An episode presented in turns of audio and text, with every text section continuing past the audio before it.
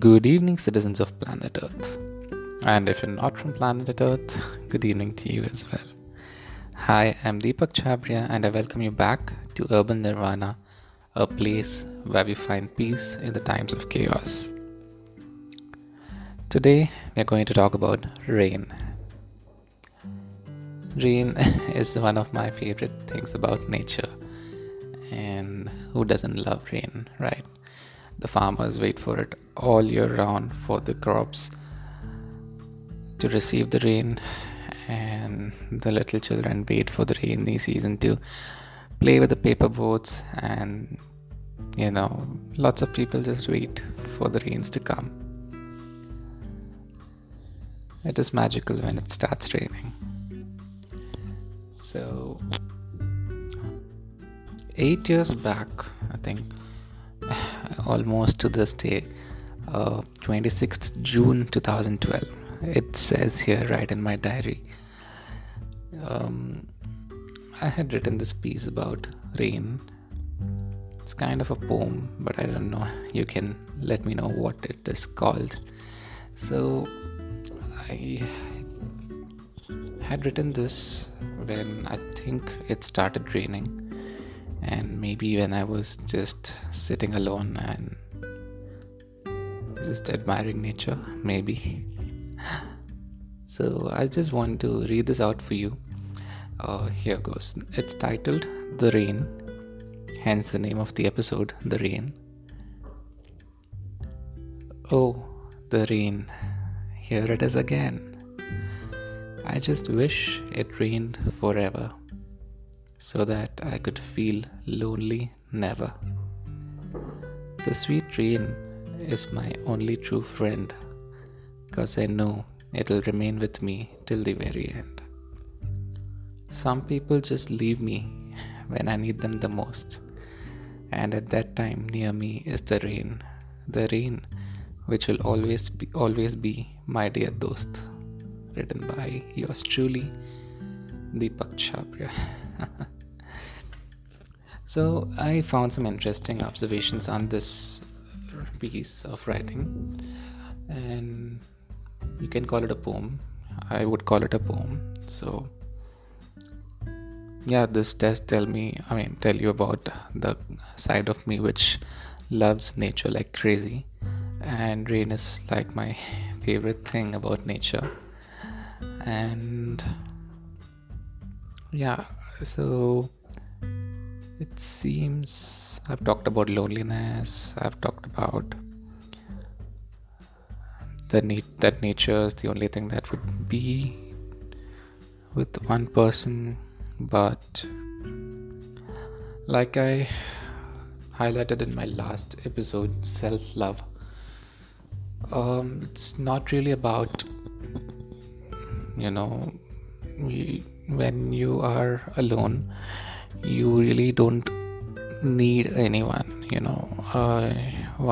The only person you need to marry is yourself. Like I mentioned in my last episode, love thyself. When you start treating yourself as a celebrity or a person you love, you would maybe stop pitying yourself and you would work towards your happiness, your fulfillment, right?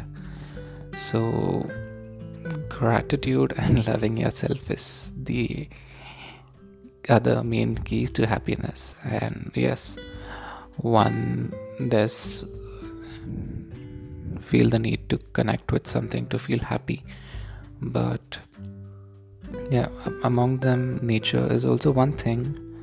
And yes, once you fall in love with yourself, you would admire the things you love other than you even more, So, yes, you connect to the things that you like even more. This is basically a continuation of the last week's episode, you can say.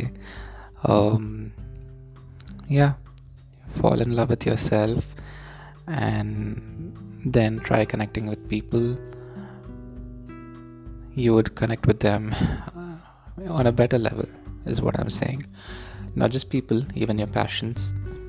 You know, when you do something with zero interest, it might not come out great. Of course, there are things that you do without interest that do come out decent.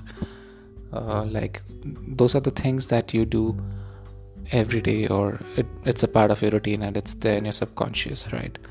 But the quality always remains average and mediocre. This is when you have zero interest in doing your work. So how does the interest come? You know, anything, you know, your work, your education, your passion, your relationships, anything. Once you embrace it with complete passion and love, you would be able to do it better, is what I'm trying to say. So once you start liking yourself and embrace yourself and you work on yourself, of course the things that you do, your work, your education, your passion and your relationships and everything would be better than just okay, right? So yeah, take a step, and it's okay to be sad and, you know, not feel good at times.